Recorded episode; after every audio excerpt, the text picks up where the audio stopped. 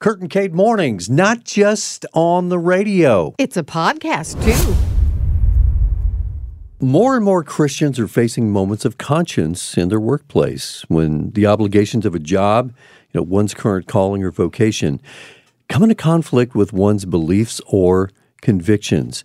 We need a framework, we need a practical guide uh, for all of this. And I love the way John Stonestreet from Breakpoint puts it. We need to have a theology of getting fired. Yeah. Yeah, that. And Jon Christman uh, authored an article, A Biblical Framework for Deciding Workplace Moments of Conscience. And that'll give you a good place to start from. Yeah. If you ever find yourself at that crossroads, you need to be prepared. Hey, Jon, you're with us. Good morning. How you doing? Good morning, Kurt and Kate. How are you? Good, doing thank fantastic. you. Fantastic. Thank you so much for uh, for asking. All right, so let's talk about that whole theology of getting fired. What makes up a theology of getting fired anyway?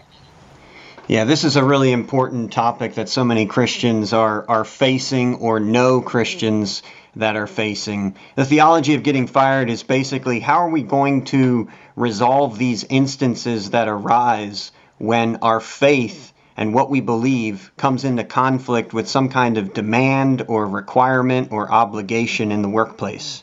So this isn't a call to uh, get fired. We're not looking for reasons to get fired. We're not searching for them or seeking that. It's not a call for a mass exodus from the workplace, but how do we as Christians live and work faithfully in the employment context to which the Lord has called us? The Bible really is well, I mean, it's our true north always, and there's no doubt about that. It it should be the place we go to when we are drawing a line in sand. Absolutely, that's correct. We need the word to not only teach us and to show us, to reveal what it is we believe, what our convictions are, but it's also the word that directs our calling as well. And that's what makes these moments so difficult because as believers, we know the Lord has gifted us and equipped us and called us in a certain way to serve in various vocations and employment places. But in those different employment contexts, our beliefs are more and more coming into conflict with what we might be asked to do. Something else that I'm thinking about here is a uh, this is a phrase that I have. Uh, it's a bullet point that is really a conviction in my own life, Jon, and and I think it applies here. Never change your convictions to match your opportunities. I think that's I think there's a lot of truth in that and a lot of wisdom. And that's something really that people who are even in the earlier portions of their career need to hear because one concern that I've seen with those who are starting out in careers is they will make sacrifices along the lines of this I will stay silent, I will remain silent, I won't say what I believe, I'll kind of fall back until I get into a position of authority or influence hmm. and can make a difference Yeah. in this area. The problem is is that years down the road after those sacrifices have been made, they change you. You are a different person and you're no longer in the same position able to withstand and and it will be even harder at that point to make a stand. Yeah. Wow, that's a really, really good point. If you think about beginning Yeah. your career and some of the temptation, I mean, there's temptations throughout the whole thing, but you know, this whole idea, Jon, though, of uh, if I if I say anything, I'm going to lose my job, and I need my job to live and make a living, and um, I, I, you know, I got to take care of my family, I got to pay my bills, all of that, and there are many. I mean, that's just where the rubber meets the road. That is real life, and so people are hesitant when they come to the crossroads. And these are good folks. These are brothers and sisters in Christ, but they're like, oh man, how am I going to pay the bills? It's a matter of obeying God and not man. We know that's true, but taking that step of faith is challenging. It's a lot easier to talk about when it's theoretical and not literal in your life.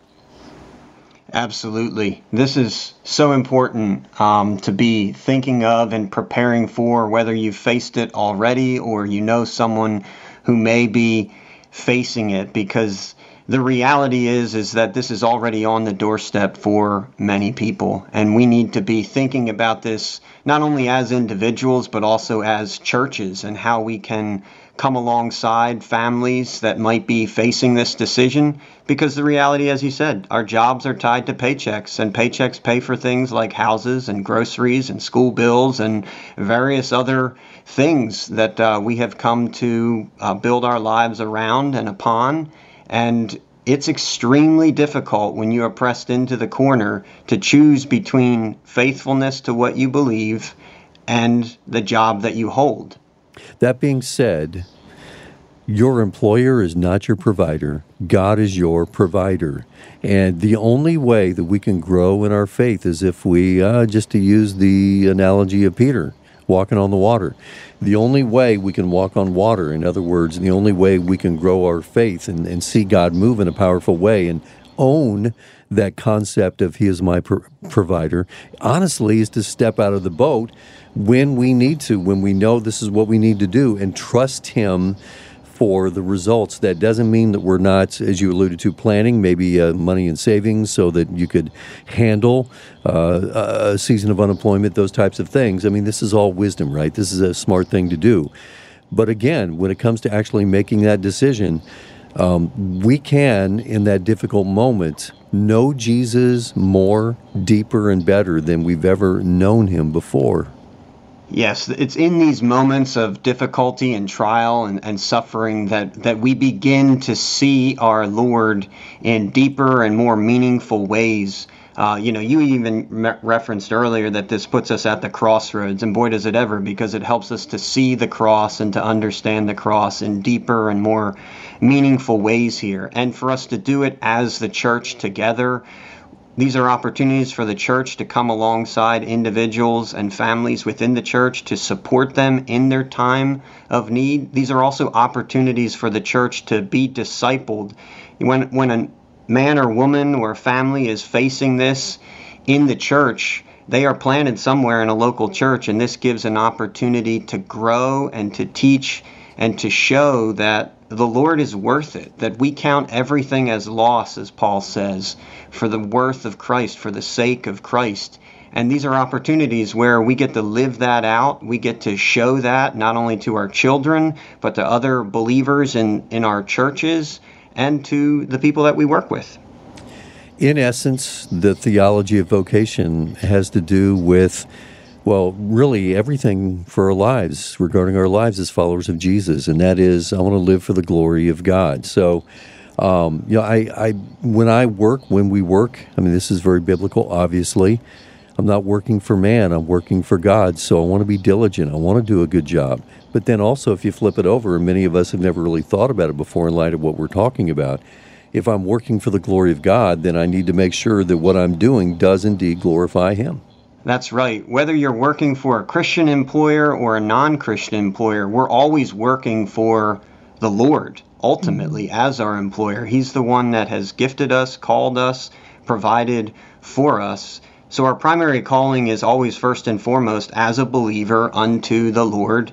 And we all have secondary callings, many of which are our jobs and what the Lord has called us to do. And in that work, whatever we're doing, whether we're preaching a sermon, whether we're pushing a broom, plowing a field, hosting a radio show, whatever it is that the Lord has called us to do, we're to do that for the glory of God because He's the caller.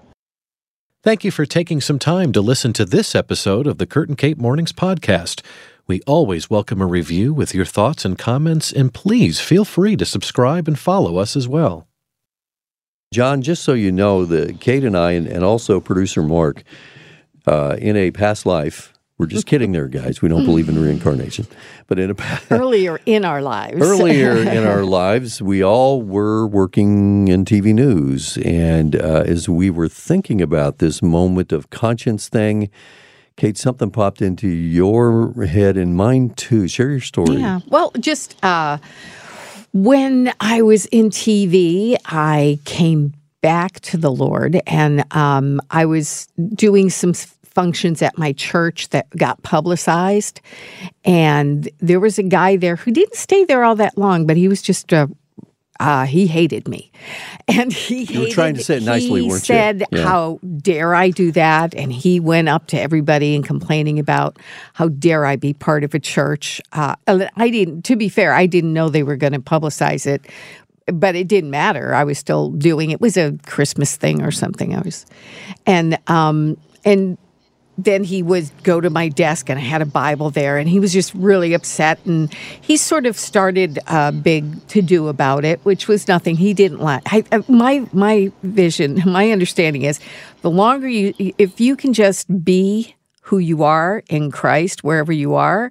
The other ones are going to fall away. The people who are going to try to call you trou- cause you trouble. You just sit there and do what God says. If He says stay, you sit there and do it, and don't be vengeful. Don't be that person who fights back.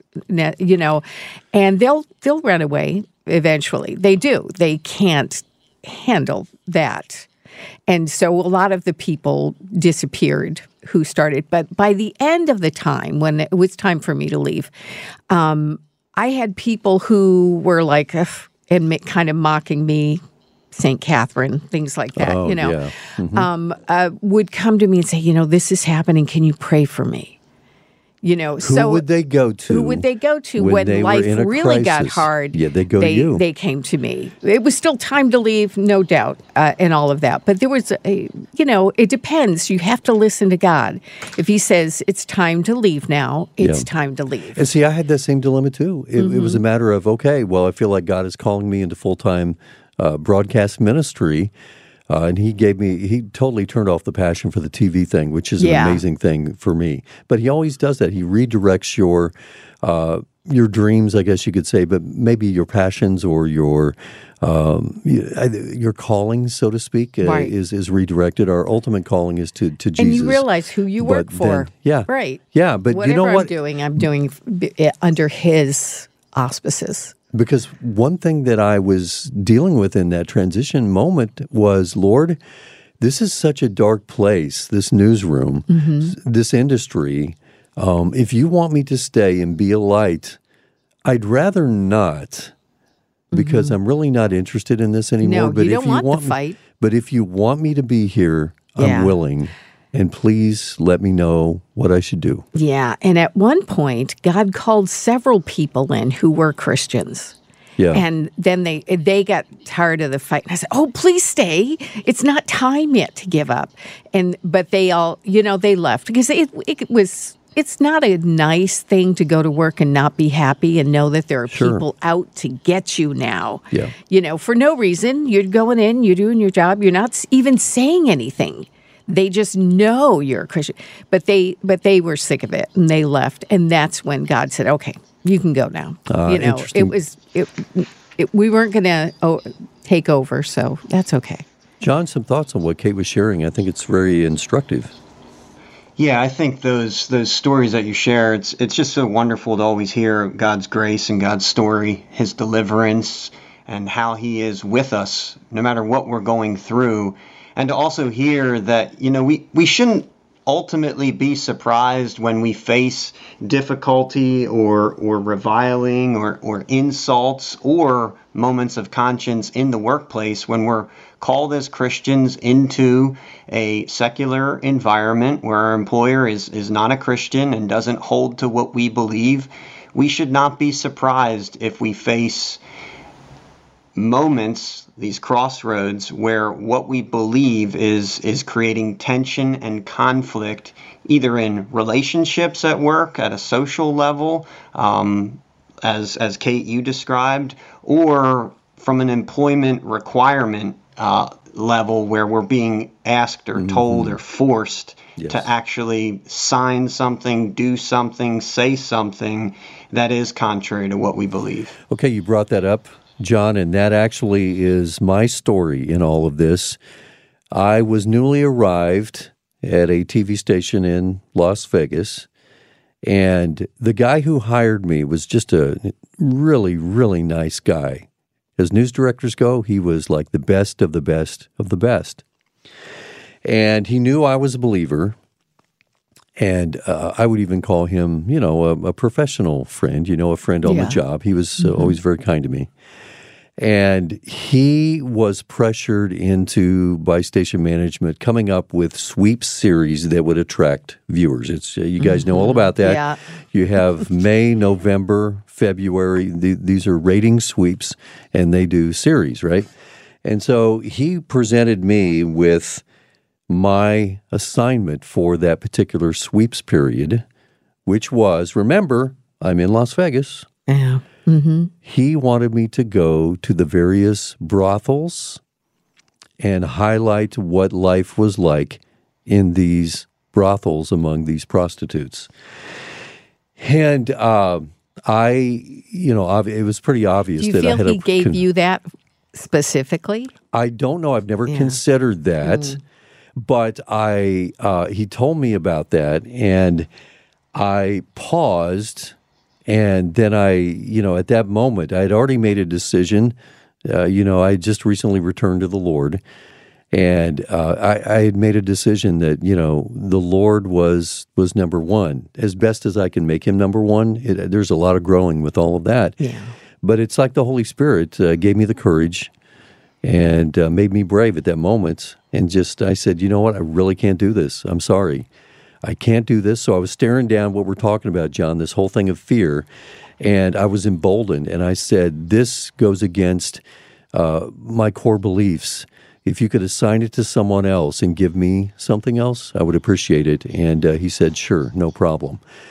So there are these tests along the way. God allows these things into our lives as tests. Of course, He knows what we're going to do, but we don't know what we're going to do.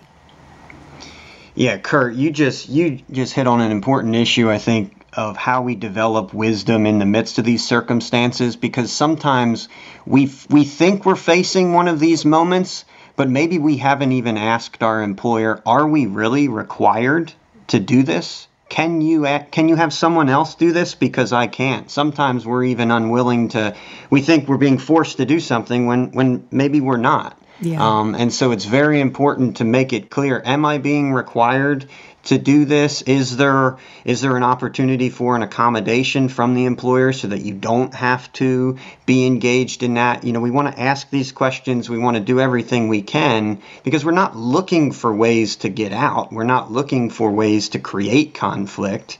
Um, and then if we get to that point where no, we are being forced to do something that we can't do, then it's the decision of uh, resigning or take staying in the position and, and taking one stand and saying, I don't think that's something that we can do or should do here.